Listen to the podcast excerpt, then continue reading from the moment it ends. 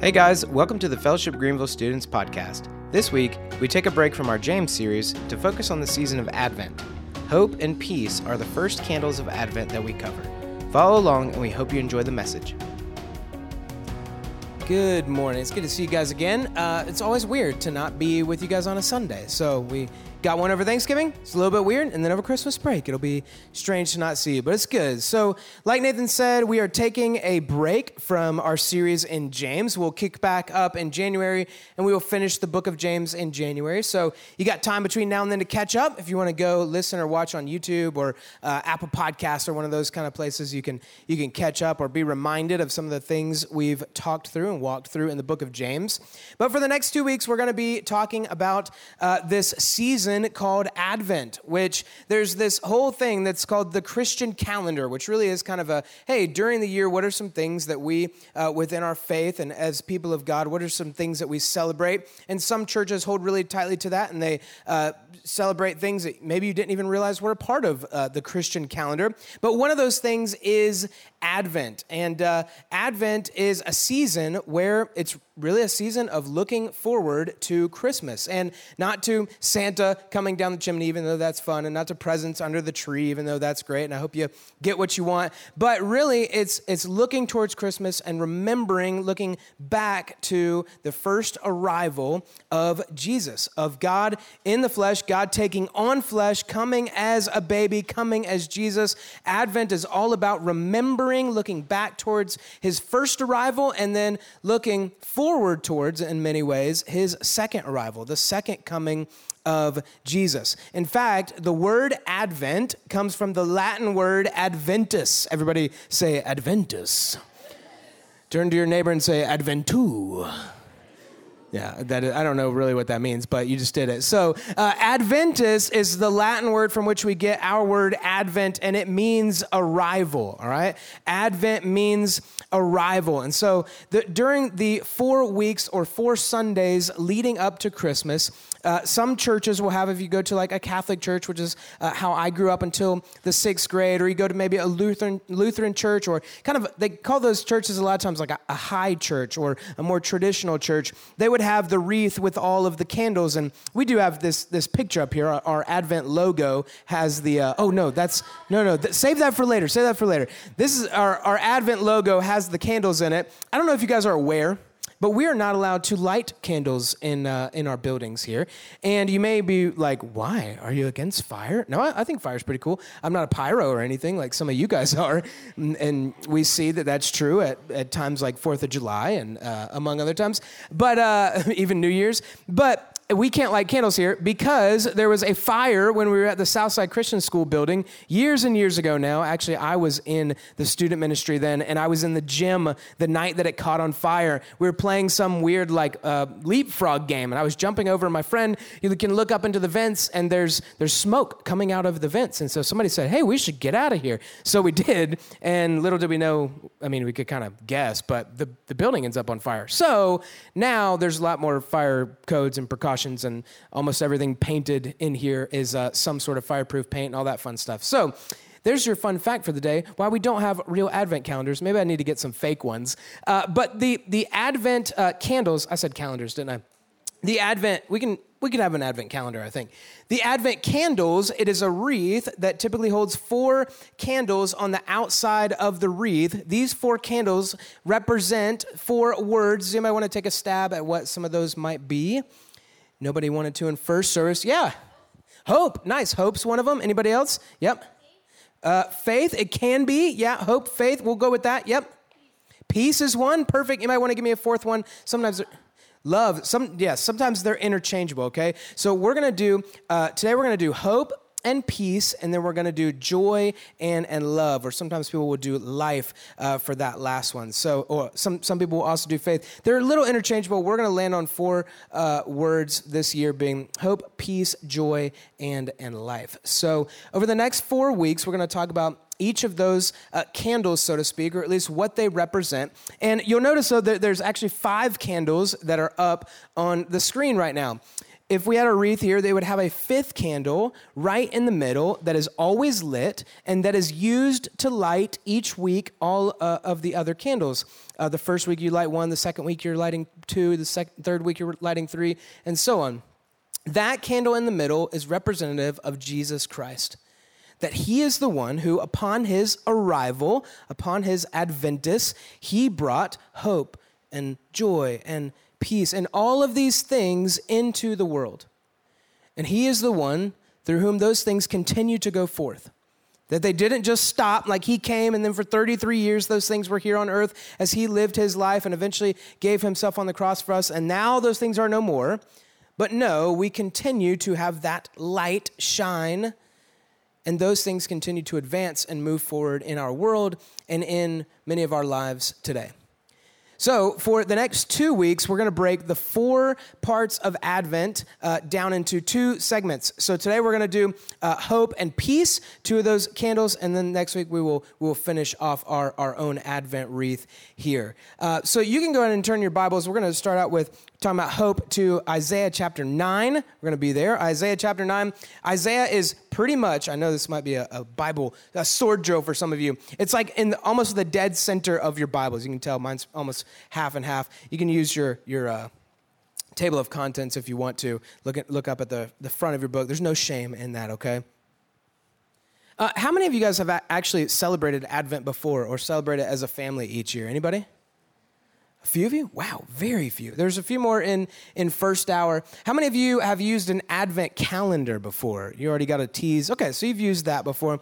Uh, you've already got a tease. Me and my family, the way we're, we're celebrating Advent right now is with this Advent calendar. Uh, you can put that Lego one up there because that's the one that my family is using. Isn't that fun?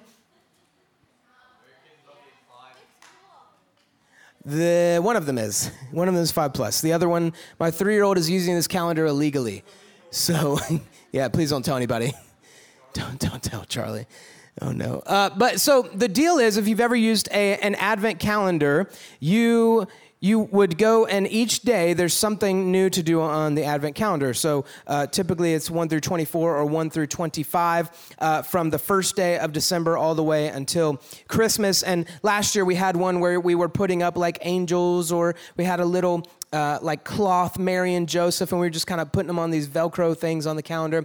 This year we decided to up the ante a little bit, and there's some prizes involved. And so each day the boys go and they open up uh, this kind of flap thing folds out and you get a whole box of 24 or 25 little doors that you open up with little legos that eventually will build minus the like actually awesome buildings and stuff in here um, it'll build like those that little christmas scene right there for the boys. And so they get really excited about it but inevitably they're also incredibly impatient about it, okay? So you better believe that today is December 4th, and already half of those boxes, the flaps on them, are, are flipped open, okay? And we have to say, no, no, no, buddies, let's, let's put the Legos back.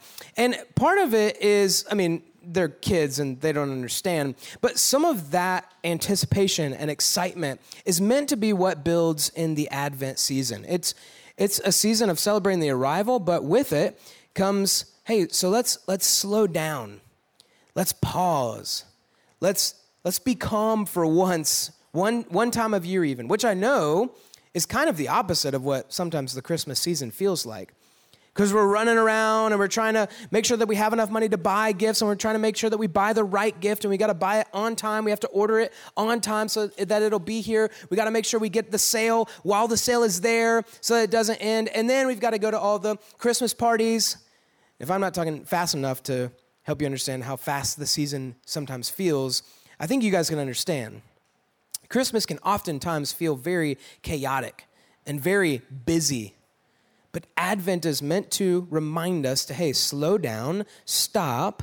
I know that you want to get to the next thing, but have some patience. This, these are things we're trying to help my boys understand. Have some patience. We, we are going to celebrate. All these things are going to come together. And as we're doing the whole Christmas thing that has become very commercialized and very sanctified and materialized in our culture today, hey, would you remember the real reason for the season? And I know that's such a cheesy, rhymey line, right? But it is, it is so true and so helpful and so needed in our culture that would you remember Jesus and his birth? his arrival. So that's really what Advent is for. And to be honest, all these things, having to remember and having to pause and having to remain patient, those were things that on, on the other side of Jesus' birth, before Jesus' arrival, people were having to wait. They heard through many prophecies. In fact, hundreds of prophecies are in the Old Testament. Prophecy meaning something that was said about something that would come. And specifically, I'm talking about prophecies about the coming Savior, the coming Messiah, the coming Christ, the one who we now know as, as Jesus. And for thousands of years, people would hear prophecies and they had to wait for that prophecy to be fulfilled.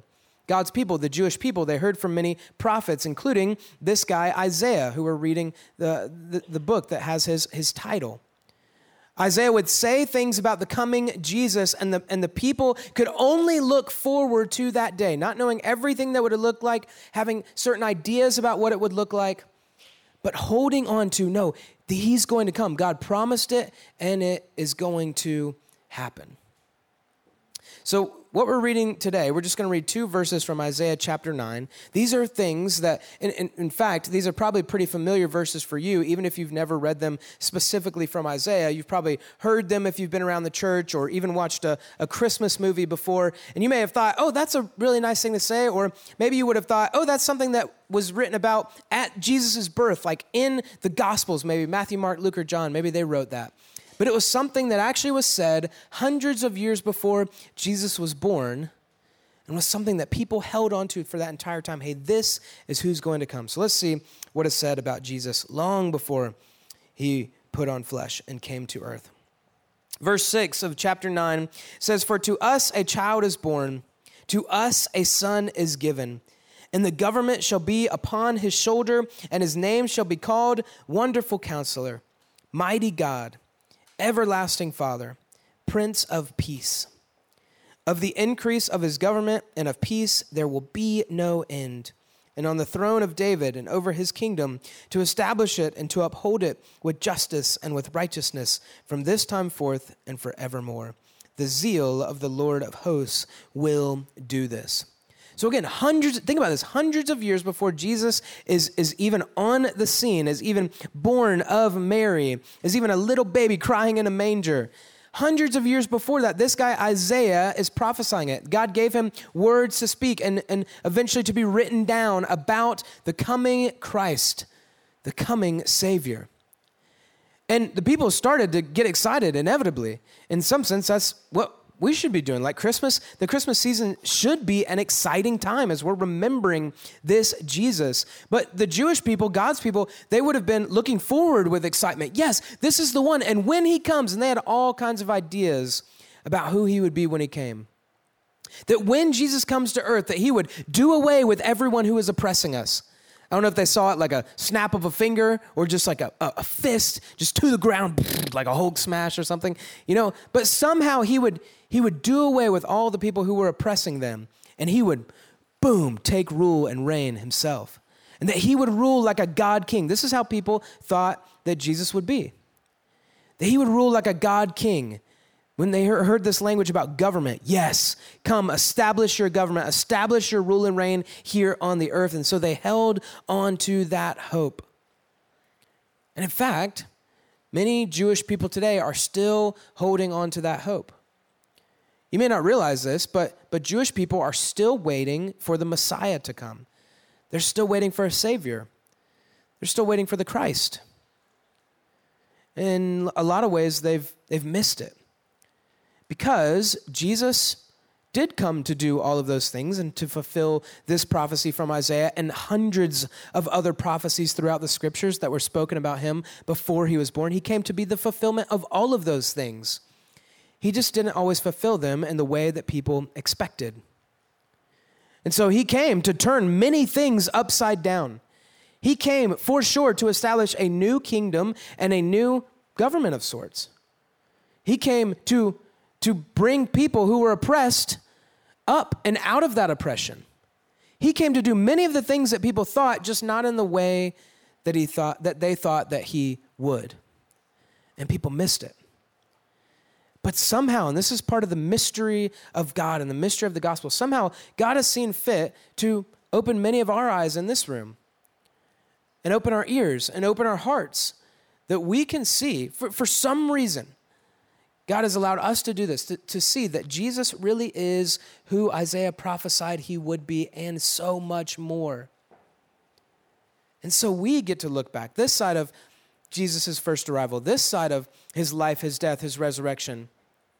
And we get to celebrate that arrival because we know many of the things that came with it. One of those things being this hope.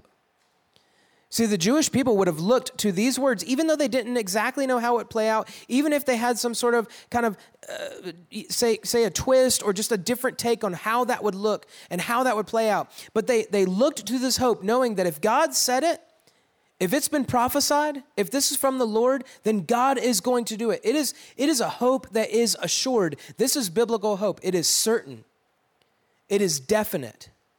It will happen. That's biblical hope. And I know uh, a, a, few months back we talked about hope. We had a whole series on hope. So hopefully this is a reminder, or maybe for you it's a first time. But the hope that is represented in the candle in Advent season is a hope that is certain, it is sure. It is not a hope like what we often think about hope as in our world today, where, hey, I hope that when I wake up on Christmas morning, that thing's gonna be under the tree. You know, like there's some presents where you know pretty sure, hey, I think that's gonna be under. And there's other things like, uh, but I really hope that I also get this. That's not biblical hope. It's not wishful thinking. It's not just a fleeting hope but it's a hope that is secure, a hope that is sure. It's a hope that is as sure as I know that I'm going to get off of school for Christmas break. I, I, I mean, even that, I guess, the superintendent could come down and say, "No, this Christmas you will do schoolwork," right?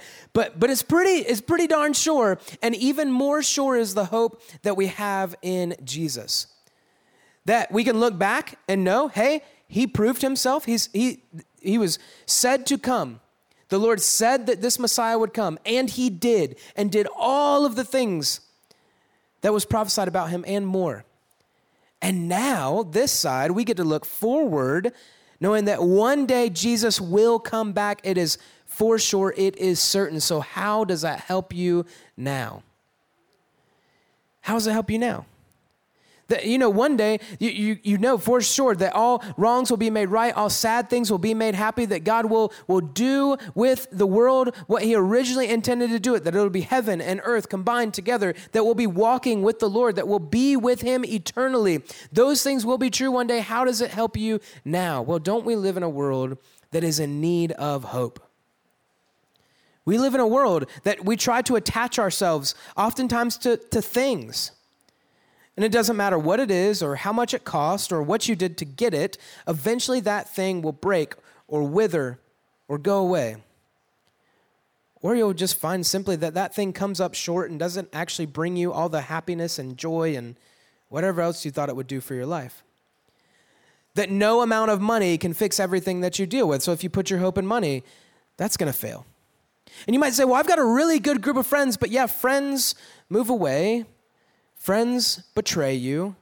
Friends say things about you that you wish nobody said about you. But what about family? What about family? Man, family's the same way, isn't it? You guys have seen probably some of the family drama and tension that happens in your own families. Maybe not your immediate, but your extended. And you know that even family lets you down. A career, what if I end up being a doctor or a teacher or, man, yeah, but there's layoffs. And there's sometimes where you might miss the cut and maybe you come up short and you don't get to go to the school of your choice. Whatever it is for you that you try to grasp at and find hope and security in, that you try to find certainty and, and sureness in, it will and can and does let you down. But not our God. That in the middle of everything crumbling and letting you down and being out of your control, in the middle of things being not exactly how you planned, that there is a God who continues to hold it all in his hands and has promised to work all things out for our good and for his glory. Not, notice this, not necessarily in the good that we think, like, oh, he's promised to work everything for my good. This is the Romans 8 passage, right? He's promised to work everything for my good. So that means like Christmas is going to turn out exactly how I wanted, and this is going to. No, no, no, not necessarily. In some ways, we're like the Jews, where we twist and we try to make our idea. Yeah, surely this is the idea of what God has in mind for good. No, no, no. He's working it out in what He says is good.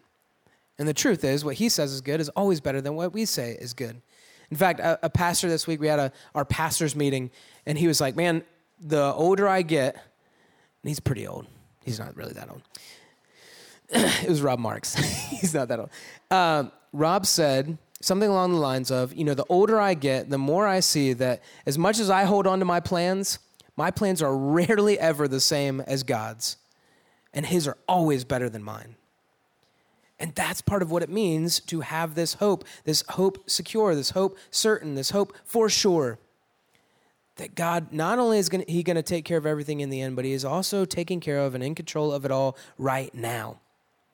And we can have that hope.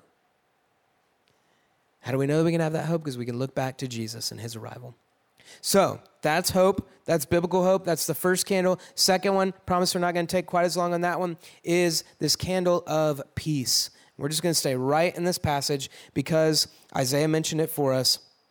He says at the end of verse 6, he starts naming off these things that Jesus would be known as wonderful counselor, mighty God, everlasting Father.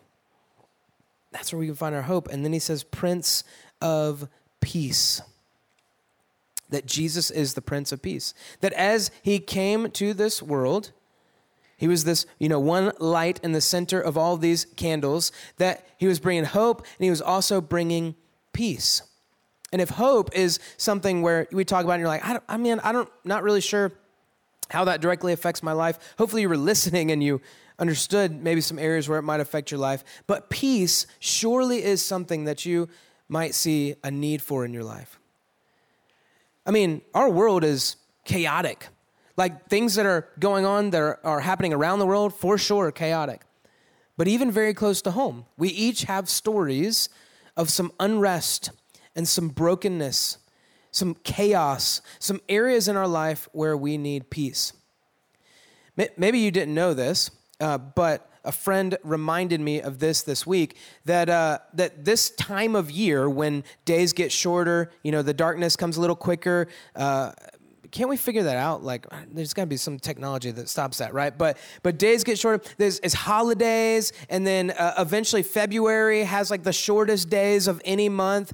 Um, I mean, th- this whole season of, of a little bit darker, a little bit colder, a little bit crazier oftentimes people uh, end up having this thing called sad. Have you, have you heard of this? Somebody reminded me of it, and I was like, You mean like when people cry? like when somebody's sad about something happening? No, no, no. SAD is an acronym for seasonal anxiety and depression. Seasonal anxiety and depression. And maybe you're feeling that. Maybe you're feeling some of the, the heaviness this month and you didn't even realize why. And maybe some of it is the seasonal stuff. Maybe it's that you got other things going on. But there's, there's so much anxiety and depression in our world today, and maybe some of you are feeling it right now. There's turmoil within friendships and within family. There's all kinds of stuff going on, like in, in, our own neighborhood, in our own backyard, in our own schools. That's just hard, man. That's broken. That maybe even thinking about it makes you anxious. I know in some ways it does me. And those are places where the Prince of Peace came to offer peace. I think often we think of peace just as peace between us and God. But I think that the peace that the Prince of Peace offers, and we see this all throughout Scripture, is that it's, it's not just peace between us and God, but it's peace with us and God, us and other people, us and ourselves, and even us and creation. These were kind of some of the first relationships. You can see these all the way back in the book of Genesis that these relationships were in existence and that when sin entered into the world, it fractured and broke relationships between us and all of these things. And now, Jesus, the Prince of Peace, offers us peace in each of those things between us and God. Maybe this is the most self explanatory, but that Jesus, he didn't just come and just be born, but his entire life was lived in a way that modeled and showed us peace and hope and all of these things. He lived a perfect life. He died a death that each of us deserved, giving his perfect self over as the once and for all sacrifice, and then rising again, having conquered sin and death, so that you and I might be able to have eternal peace with God. Remember, there was something between us. It was our sin, and Jesus dealt with it. Jesus made a way for us to have peace with us and God. And if you don't have that yet, maybe this is the season, this is the time when you actually find that. But the peace doesn't just stop there, and it'd be amazing and worthy of praise if it did. But the peace is also for us and other people, for us and other Christians. That, man, do you realize that now we are called to be like family to one another? We are the family of God, we're the people of God. And so that this peace might be extended to each of us, meeting needs and offering forgiveness and all of those things, that peace might be between us as brothers and sisters in Christ. But not just with Christians, but also with the rest of the world, that we might extend hands of peace to the rest of the world, to those who don't know Him. Hey, I know that you said this about me, but I forgive you. Offering forgiveness to other people. Extending our hands and saying, hey, I know that your life is crazy, but I know somebody who is in control of all of that inviting them into the peace that you have with God. Peace with God, peace with others, peace with ourselves, which I know some of you need. You're in such a battle. The things that you think about yourself, the things that you say to yourself, the way that you're wrestling with stuff that you feel like you can't tell or share with anybody else. Some of us need, need peace for those things, for our, our fight with ourselves. You know, my, one of my sons, he's kind of says this thing every now and then. It, it, breaks my heart, but we never use this kind of language. But every now and then, if he does something wrong, he's like, I'm, I'm just a bad boy. And we're like, no, buddy, like, don't you see the power of your words? That what you say to yourself, those are things that you're using to build yourself up or tear yourself down. And we talk about how God's created him and all this kind of stuff, but the point being, sometimes the biggest battle that we're facing is a battle with ourselves and God offers us peace. Jesus brought peace for that. In fact, when Jesus leaves, before he, he leaves and, and dies on the cross, uh, he says, one of the last things he says to his disciples is, Hey, my peace I give you, my peace I leave with you. And in that moment, he's actually talking about not just like, Hey, here's a thing called peace, but he's actually talking about, Hey, I'm, I'm leaving the Holy Spirit with you, the one who is peace. I'm leaving him with you. And so if you ever are in those moments where you, you just, man, I'm just wrestling with myself, or maybe I'm wrestling with other people, and you want peace in those moments, in those situations, then ask God, hey, Lord, I know you're with me. Would you breathe some peace into this moment? Peace with God, peace with others, peace with ourselves, and then peace with creation which oftentimes is a little bit more difficult for us to grasp. For sure, one day, part of our hope is that we will get to experience creation like God intended, where we rule and reign and take care of, not abuse the creation, the world, heaven and earth that we get to enjoy with Him. But right now, we're, we're invited to, hey, so like God said, have dominion and take care of the world that He's given you we're allowed to have that too. Like we don't have to keep sucking the world dry in our own way, but we can actually we can actually be a part of having right relationship with the things and the world that God has given us. We can have peace with those things. Not letting them rule over us, but stewarding them well in the way that God has originally intended. So this morning, I know maybe it's a lot. Hopefully, there's a, a, nugget or two that you can grab onto. We've talked about hope and peace when it comes to Advent. And my prayer for you in both of these is one, that you and I would become people of hope and people of peace. That again, this extending of those things didn't just happen when Jesus was born and then the 33 years while he was here on earth, but that it keeps going now, that we are invited to extend hope and, and peace to other people. And then my, my thing would be, my prayer would be that during this season that you guys would actually have a chance to slow down and remember these things about the Lord. Remember these things that with his arrival, so came hope and peace.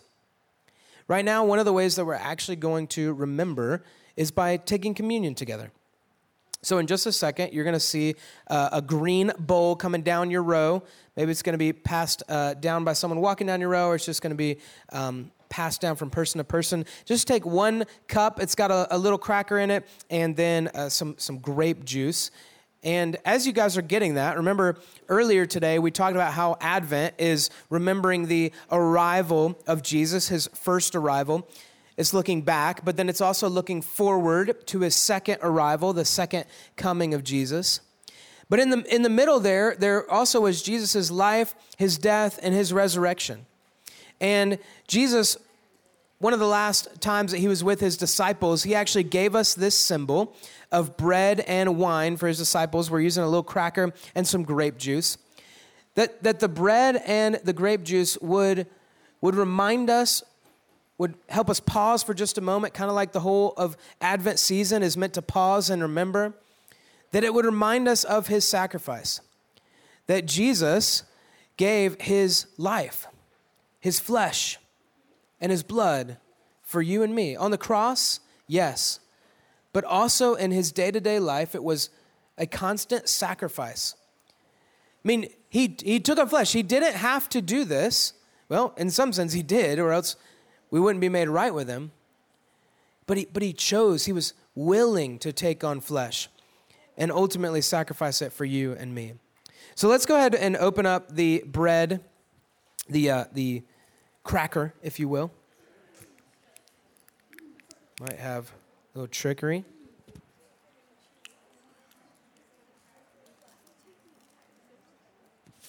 Yeah, that, that this one's a little tricky. Uh, by the way, I think that this uh, purple lidded one is like gluten free. So if you need to switch with a friend because you're gluten free, yeah, this cracker probably isn't going to do too much to you, is it? well, I guess we're going to find out. But we take this, sometimes this bread, this morning it's a cracker, to remember Jesus' sacrifice of his body. He looked at his disciples, he offered them the bread, and even though they couldn't understand the fullness of it then, they surely did later of Jesus' sacrifice of his body, taking on flesh for you and me, and ultimately giving it up for you and me. So maybe spend about 10 seconds thanking God for the sacrifice of his flesh. Let's take this cracker in remembrance of him.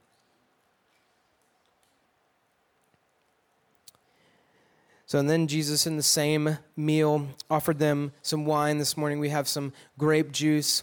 And he told the disciples to take this. And again, they couldn't quite understand the fullness of what he was inviting them into, but offer them to drink in remembrance of him. And today we know that it's remembering the sacrifice of his blood for you and for me, both in his life and in his death. So maybe spend another 10 seconds thanking Jesus for his sacrifice of his blood and drink this grape juice in remembrance of him.